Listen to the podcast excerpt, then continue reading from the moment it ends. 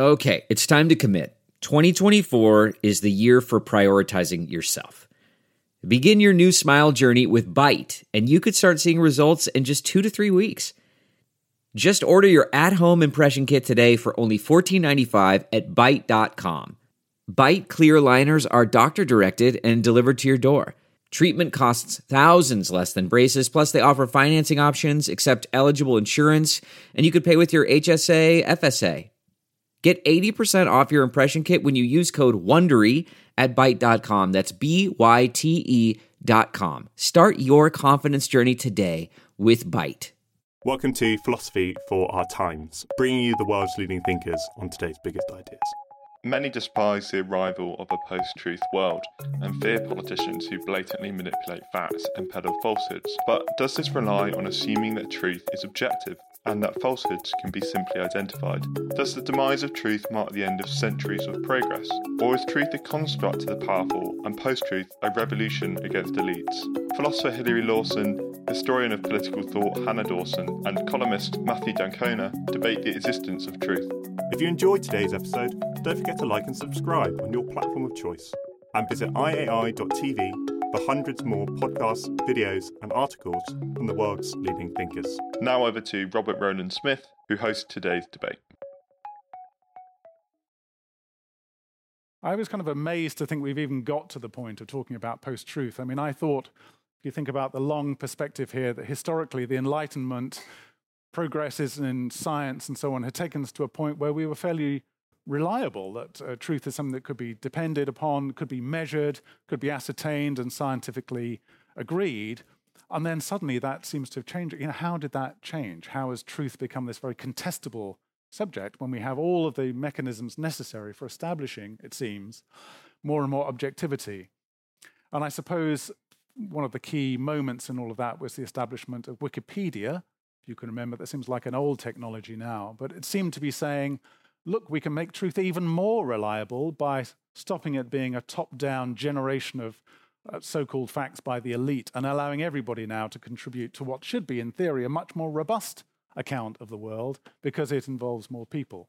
But of course, uh, although on the one hand, that democratization of knowledge brought more and more information, it also brought more and more distortion as well and the kind of wiki world has led, I suppose, ultimately to the production of what we now call alternative facts, and the idea that actually truth as a secure concept has been rattled because now it's about subjective truth or positioning rather than objective certainty. So I think that's probably why we're here talking about this subject. And I'm going to, as I say, ask each of the panelists to uh, give us, I suppose, an opening salvo on the subject, and then we'll get into a bit more detail. So, Hilary, would you like to start? So I guess post truth began as a criticism, a jibe really, against politicians who were playing fast and free with the facts. But it didn't take long before that shifted to become a description of our age, an age of perspectival, alternative accounts of the world, and indeed incompatible ones. It's begun to look impossible that we could find a place where we could see things clearly, as it were, see through to the truth, that we could find a outlook which was not uh, a function of culture, history, language, and of course, even our own biology, that our perspectives are all a function of all of those things, and we can't find an Archimedean point from which to view things and see through to an ultimate truth. And of course, there are many who are troubled by this, who hanker after that single truth that we're all heading towards and gradually uncovering and want to go back to it. But it's not going to happen. It is over. It's been coming for a long time, but it is over. And what we are going to have to address is what is it to operate in a world in which we cannot arrive at truth and reality? And we are operating within our perspectives. Now, one of the things that has always rather puzzled me, because over the years there are many realists I've debated with who become uh, rather irate at the idea that they're losing this religious uh, notion of reality and truth that they want to appeal to. And I've puzzled about why they're so troubled about this. And I think the reason that they're troubled is because they're scared that in a world where one's given up on the fantasy of reality and truth, that we will then be in a situation where um, anything goes and you can make up what you feel like, and only the people who shout loudest, longest win. But that's a profound misunderstanding of what is involved in giving up on reality and truth. Because we operate instead with our models, our narratives of the world, what I would call our closures. And of course, we have to get those models and narratives to work. We have to refine them and make them better so they operate more effectively. And in order to do that, we have to use good old Enlightenment strategies of uh, observation and reason. We have to look at our, our, our models and metaphors of the world and, and, and make them more effective. It doesn't mean to say that just anything goes, because we'll just end up with narratives that don't work. But what we do have to give up uh, is the uh, idea, the fantasy, as I say, of uh, reality and truth, which interestingly, I think, echoes the pre Enlightenment fantasy, the religious belief in some sort of um, other sort of uh, divine being that we are gradually trying to understand. No, that's not what is going on. We are not doing that sort of stuff. Our accounts of the world, as I say, are, are tools uh, that enable us to intervene to achieve things. They're not about uh, seeing some ultimate metaphysical uh, truth. And we shouldn't be frightened of losing it.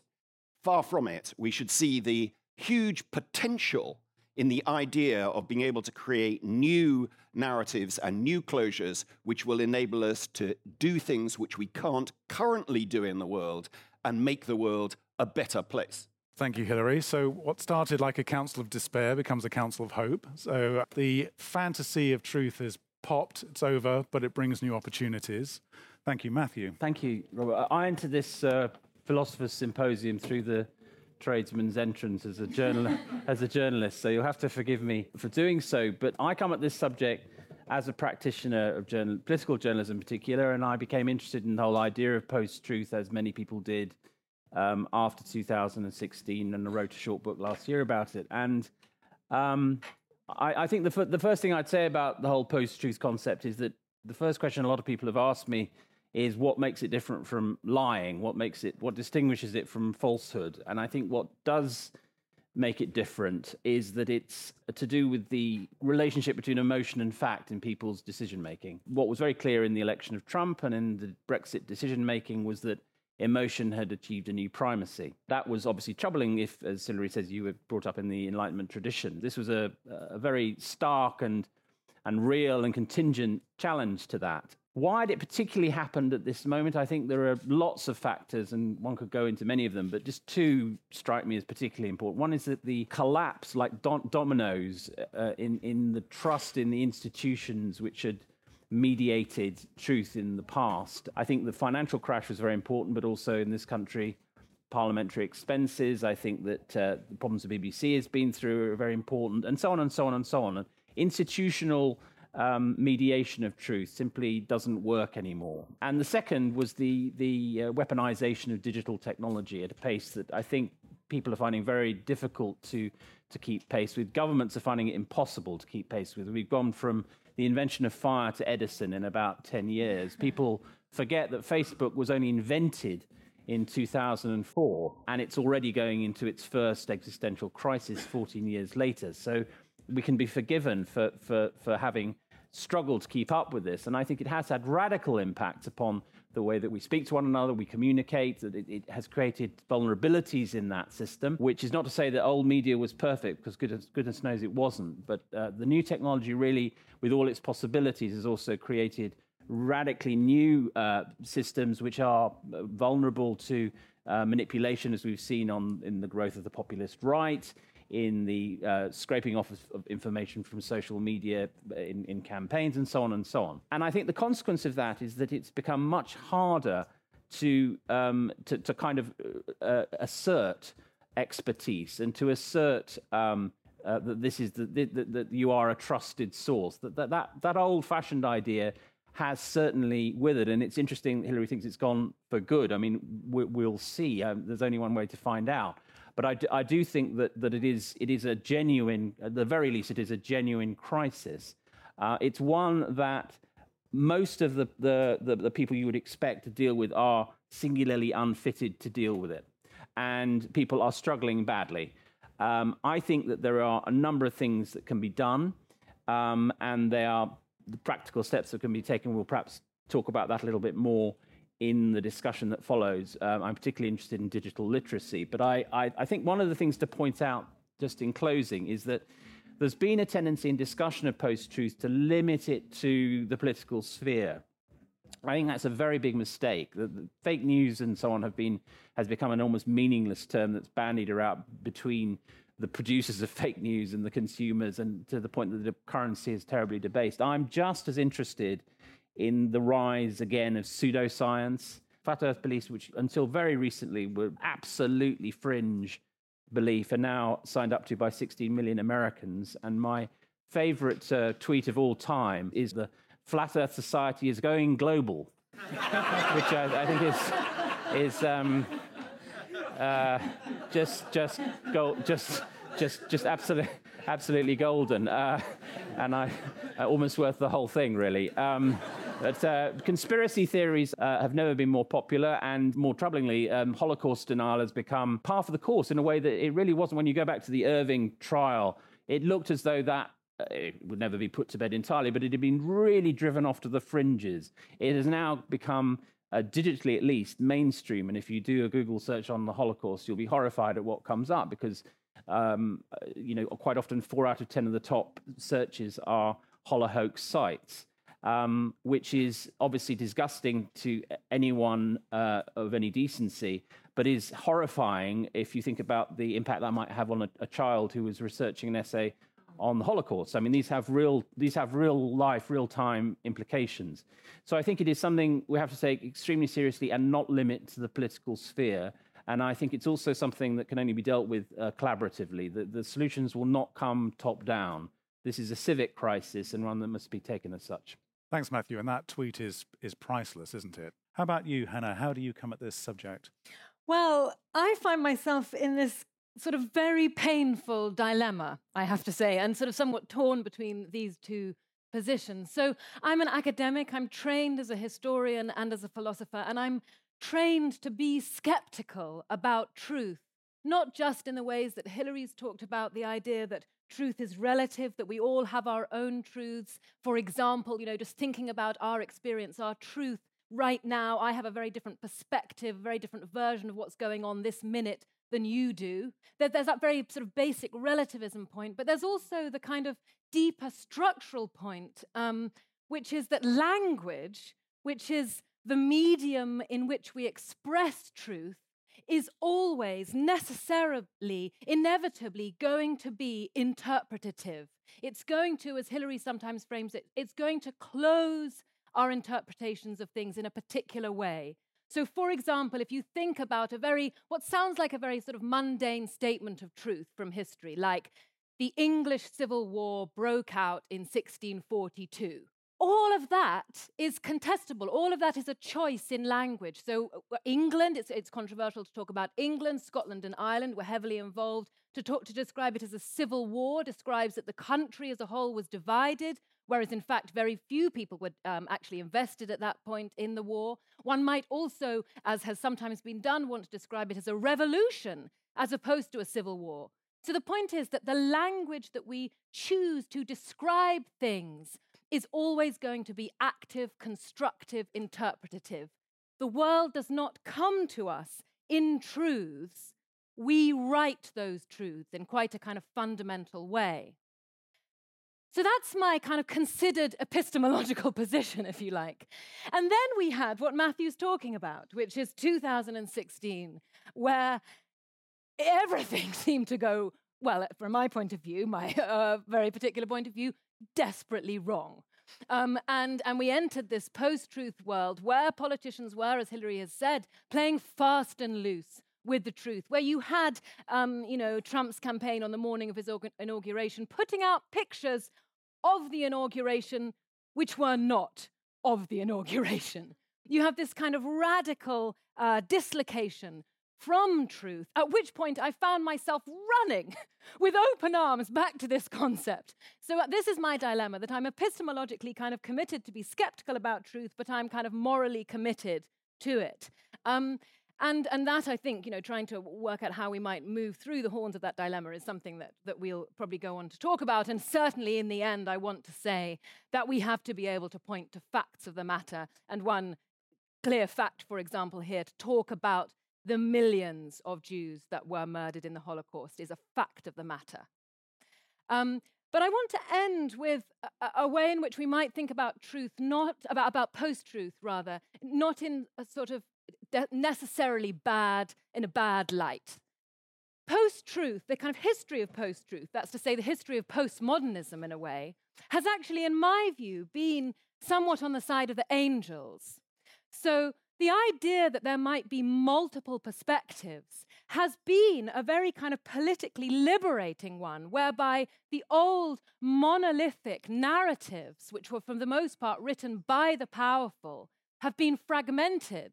So, in history, for example, it's not the case just that um, there's one story, there's one truth to be told about British history, which is a story of kings and queens, which is what many of us learnt. There is a story about women's history. There is a story about black Tudors. There is a story of the voices of the oppressed. And, and it seems to me that that is a very kind of exciting way in which post truth intersects with social justice, insofar as it um, enables us to hear the voices of the previously silenced. Thank you, in particular, for the clarity around that tension between the epistemological and the moral. I find that very compelling and helpful indeed. Our first kind of sub theme, although in a way it's a super theme or super theme, is well, what is truth anyway? Yeah, not an easy subject. But, you know, in philosophical debates, we sometimes have, you talked about rationalists, Hilary, we sometimes have philosophers of mathematics, for example, who will say, well, there are certain things which are indisputably true. We're not talking about historical facts, we're talking about mathematical facts like 2 plus 2 equals 4. That is indisputably, universally, and perennially true. So even if there are contestable historical facts, can't we even rely on numbers? Can you help us just a bit, just to ground us somewhere in this sort of otherwise flapping, you know, canvas that we can try and nail down? Well, I mean, as I've already um, sort of suggested, I don't think there's a straightforward answer to that. So I think that what I've already said about the way in which language frames the world in this quite constructive, active, interpretative way. But I don't nonetheless think that there's not a world out there to inform what can and cannot be said. And a sort of way of thinking about that sometimes is to think about the different ways in which we map things. One might choose to map the world um, in terms of an ordnance survey map. And that'll be for those people who are interested in trekking or walking. Or we might want to map it in terms of a tube map.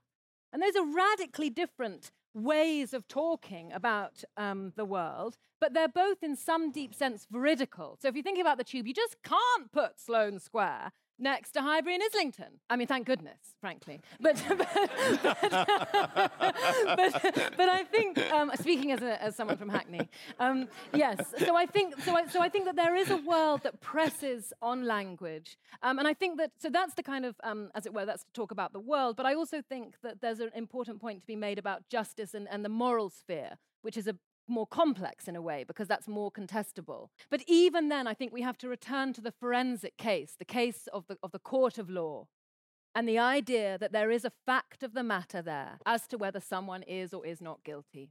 I'm slightly tempted to take the panel into a game of Mornington Crescent. uh, I'll avoid that temptation. I wondered, Hilary, maybe to exaggerate your position, if I may, to hmm. provoke you a bit. Presumably, you'd say, well, this notion of the fact of the matter is itself a complete fantasy. I, I would say the attachment to the idea that there are facts which underlie our frameworks and narratives is not only a mistake, I think it's a dangerous mistake. But I do agree entirely with what Hannah was saying, which is that, and my way of solving this puzzle, that we can't ground our outlooks on some ultimate reality. But on the other hand, we want to be able to intervene and say, no, you really can't say that, is the point that I was making before. We don't have to give up observation and reason I think indeed, culturally, we're at risk of doing exactly the reverse than we should be doing, which is we're at risk of holding on to the idea of truth and reality. So we all somehow think there is an ultimate truth, but abandoning um, observation and reason. If somebody makes a claim, we challenge it in terms of we take their perspective and we say, okay, let's look at it like that and see whether this applies. So if someone, uh, if somebody puts up a picture of the inauguration, which they claim is one thing, and we have some evidence that it isn't like that, we can point to that in the context of their perspective. That's what reason and observation do. We hold people to account, and we should, more than ever, be making sure that those good enlightenment strategies are employed. But let's not imagine that if we employ them, we somehow uncover some metaphysical truth. We have to give this up. It's very dangerous. It makes people think that they're right and they try and impose it on other people. And that usually comes to no good. Okay, so we don't have to throw out the baby of logic and observation and reason with the, the bathwater of truth. How are you seeing this, Matthew, from your perspective? And the, bit, the big question here is what is truth? It's a hopelessly large question. How yes. Quite often, the, these arguments can turn into the sort of sp- postmodern Spurs versus the empiricist Arsenal. And uh, it, does, it doesn't necessarily get you very far. Um, I mean, I, to deal with the first part, the Spurs part, I mean, I, I, I totally agree that postmodernism has taken a rather unnecessary kicking in the last few years. Actually, from it has emerged a tremendous enrichment of our understanding of narratives, the role of power in language, and these are real social gains, and they shouldn't be dismissed as readily as they are.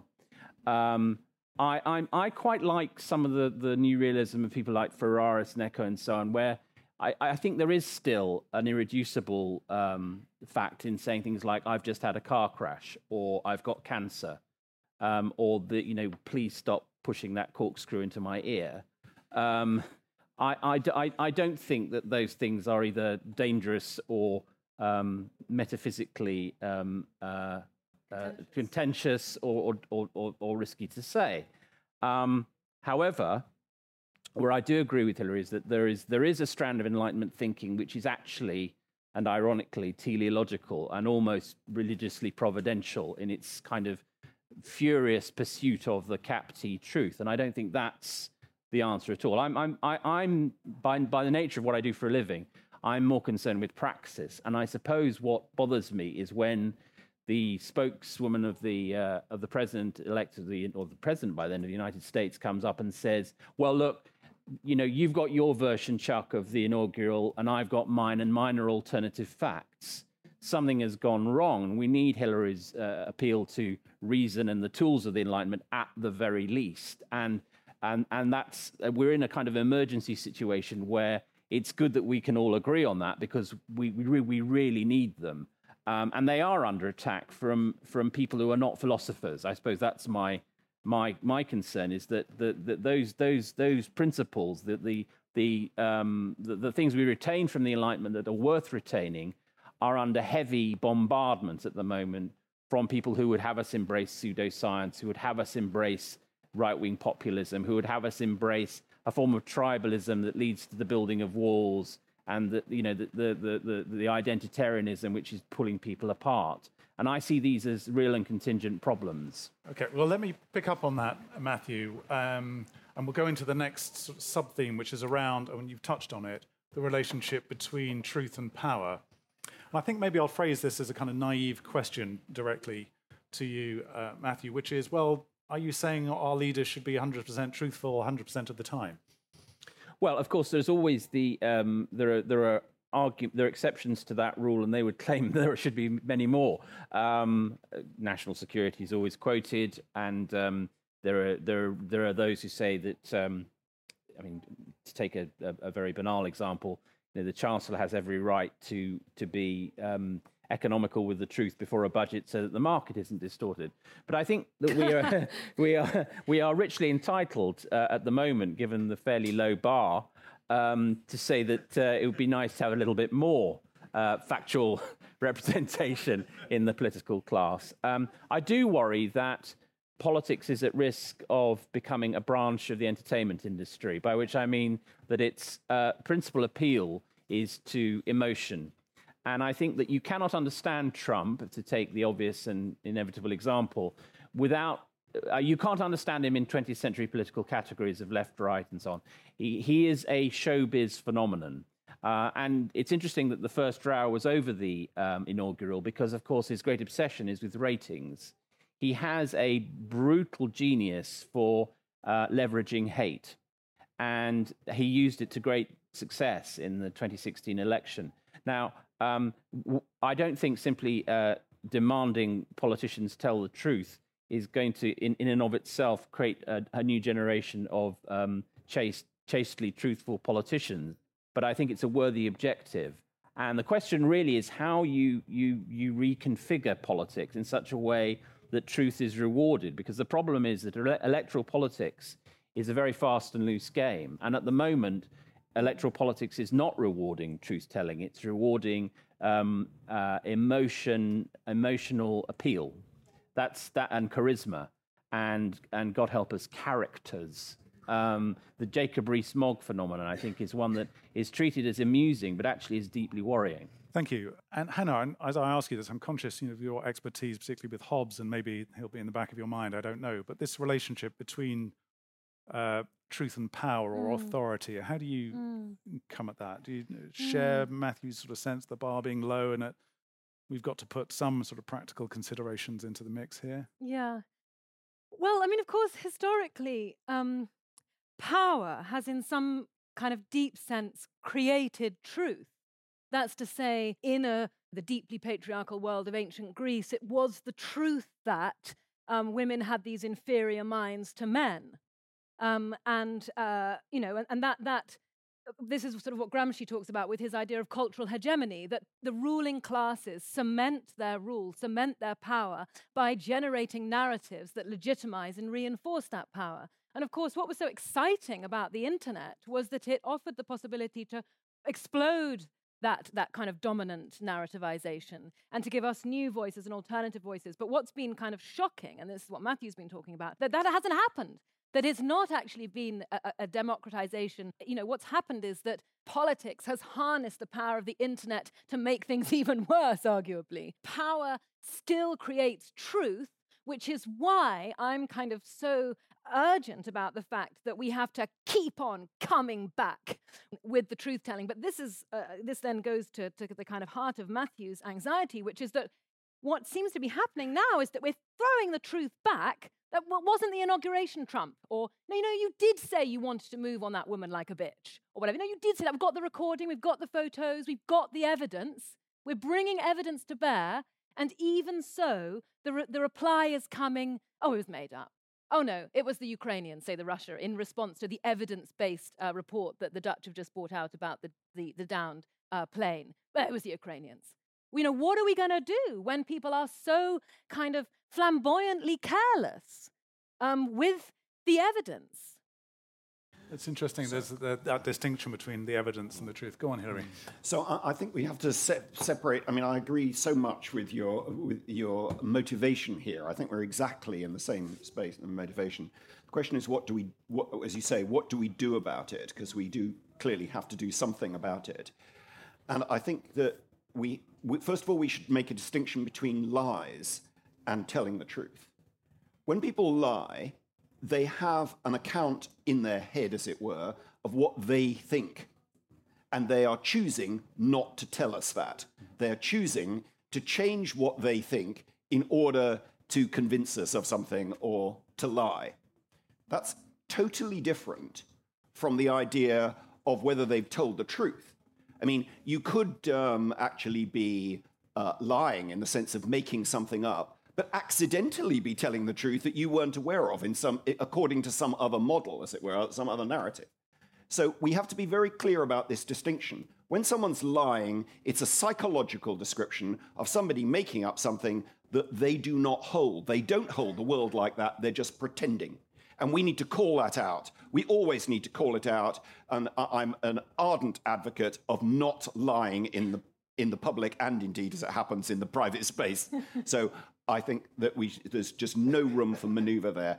There's no case for lying uh, about what you're up to. But that's not the same as somehow imagining there is some ultimate reality that would turn what you say into the truth. And what we do have to do is we have to not when we when we don't agree with somebody or we think that they are lying or they're uh, deliberately misrepresenting, we can't fall back on saying, "Oh no, you just need to tell the truth." Yeah, that's confusing the situation.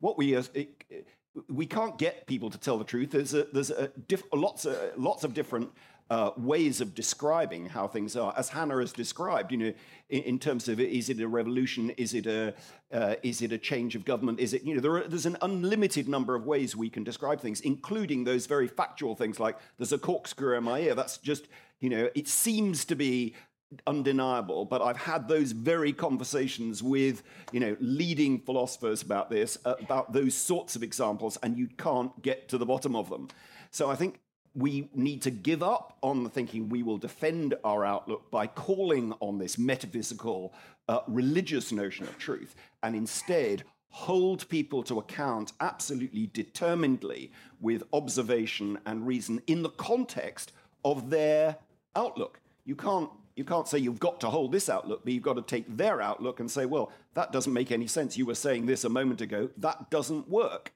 Okay, thank you, Hilary. And you've already begun to answer our, our last question of the three which we're trying to uh, grapple with today, which is so what do we do about it, which is how you came at this. And again, I think relying a little bit there on your distinction, Hannah, between the epistemological or metaphysical notion of truth and the, for want of a better word, moral or social necessity to, if not demand that people speak the truth, at least not to lie, or demand that they don't lie. Matthew, you talked in your opening Gambit, you talked a little bit about digital literacy. You talked about other modes in which we might kind of break yeah. through a bit. Could you pick up a bit on some of those? Well, I mean, I think one of the things that's interesting and, and probably um, chimes to what Hilary's saying is that um, simply bombarding people with um, quote unquote facts doesn't seem to make any difference. There's a lot of work that's been done by a guy called Brendan Nyhan at Dartmouth on this, which shows that it. Uh, I mean, a good case study is um, when Obama was going through the so-called birther crisis uh, about his where he'd been born, um, he rather in rather dignified fashion decided to release the information in only a, a, partial form, stage by stage. And it was only at the very end that he released the full birth certificate showing that he had indeed been born on US soil, as one would expect. However, the interesting thing was that the more he revealed, the stronger became the conviction of those who denied that he'd been born on US soil. So in other words, the, the more quote unquote factual information he provided, the more uh, the more uh, kind of entrenched they became in their belief that he was lying. So obviously, it's not a straightforward matter. Now, uh, on a slightly different note, I, I think just to take one totally practical th- matter, because so much of this is concerned with a technological revolution of, of un, unknowable uh, duration and, and scope, I think it is amazing that today's kids are not being taught digital literacy at least once a week from the age of five. They're, some of them are taught coding if they're lucky, and a lot of them are taught uh, online safety, which is great. But neither of those are to do with the business of actually how to manage this astonishing new uh, access to information. They're presented with a white screen with Google and an envelope, and then that's it. And then they have the world and no means of knowing really which is trustworthy, which isn't. Um, and I think literacy in that sphere is in it. We're in the very foothills of dealing with it. I would put a 10p tax on every handset in this country to be spent on training teachers in digital literacy. Because I think that, that, that it's absolutely necessary if tomorrow's uh, adults are going to understand the information that they have access to and how that they judge one source against another. Thank you, Matthew. Very, very mm. interesting, very practical. Hannah, how would you sort of go about this? It's the what to do about it question. Yeah. Well, uh, I mean, of course, so I teach um, in a university, and I mean, I spend my time teaching students precisely how to be critical about sources. I mean, so and when I'm marking my essays, you know, they're not allowed to use Wikipedia. Um, so, but I mean, as Matthew said, it's not it's not all right that that only happens when by the time they get to do a sort of high level his BA in history, um, that they need to be they need to be um, learning that um, coincidentally. I do think that there's a question about regulation here. I think, I mean, obviously, this is what the kind of um, current debates um, are about um, in Parliament. Is you know, insofar as social media sites have de facto become news sites, um, they ought, one might think, be subject to the same kind of regulation that the press is. Um, and that sort of go that well, we're supposed to be going in that direction, but it's not obvious um, that we are. I mean, from a sort of much more broad point of view, I think we could do, you know, we could do a lot with social justice. We could, you know, we could raise taxation. We could invest in schools and, and health. We could have far more happy um, people feeling dignity in themselves who aren't going to be easily lapping up the uh, the lies that they're being given. So I think there are, you know, there's kind of there there are there are as it were immediate um, solutions. There are day, little um, how we deal with the world as it is, but there's also changing the world that means that post-truth does not have the same kind of traction that it does in our increasingly fragmented, individualized neoliberal horror show. See, this is a nightmare for a chair because I was trying to close things down and it's just all taken off again. But anyway, for now, temporarily, a temporary pause uh, on the debate. Can you join me in thanking our excellent panel, Hilary Lawson, Matthew d'Ancona, and Hannah Dawson? Thanks for listening to this week's episode of Philosophy for Our Times.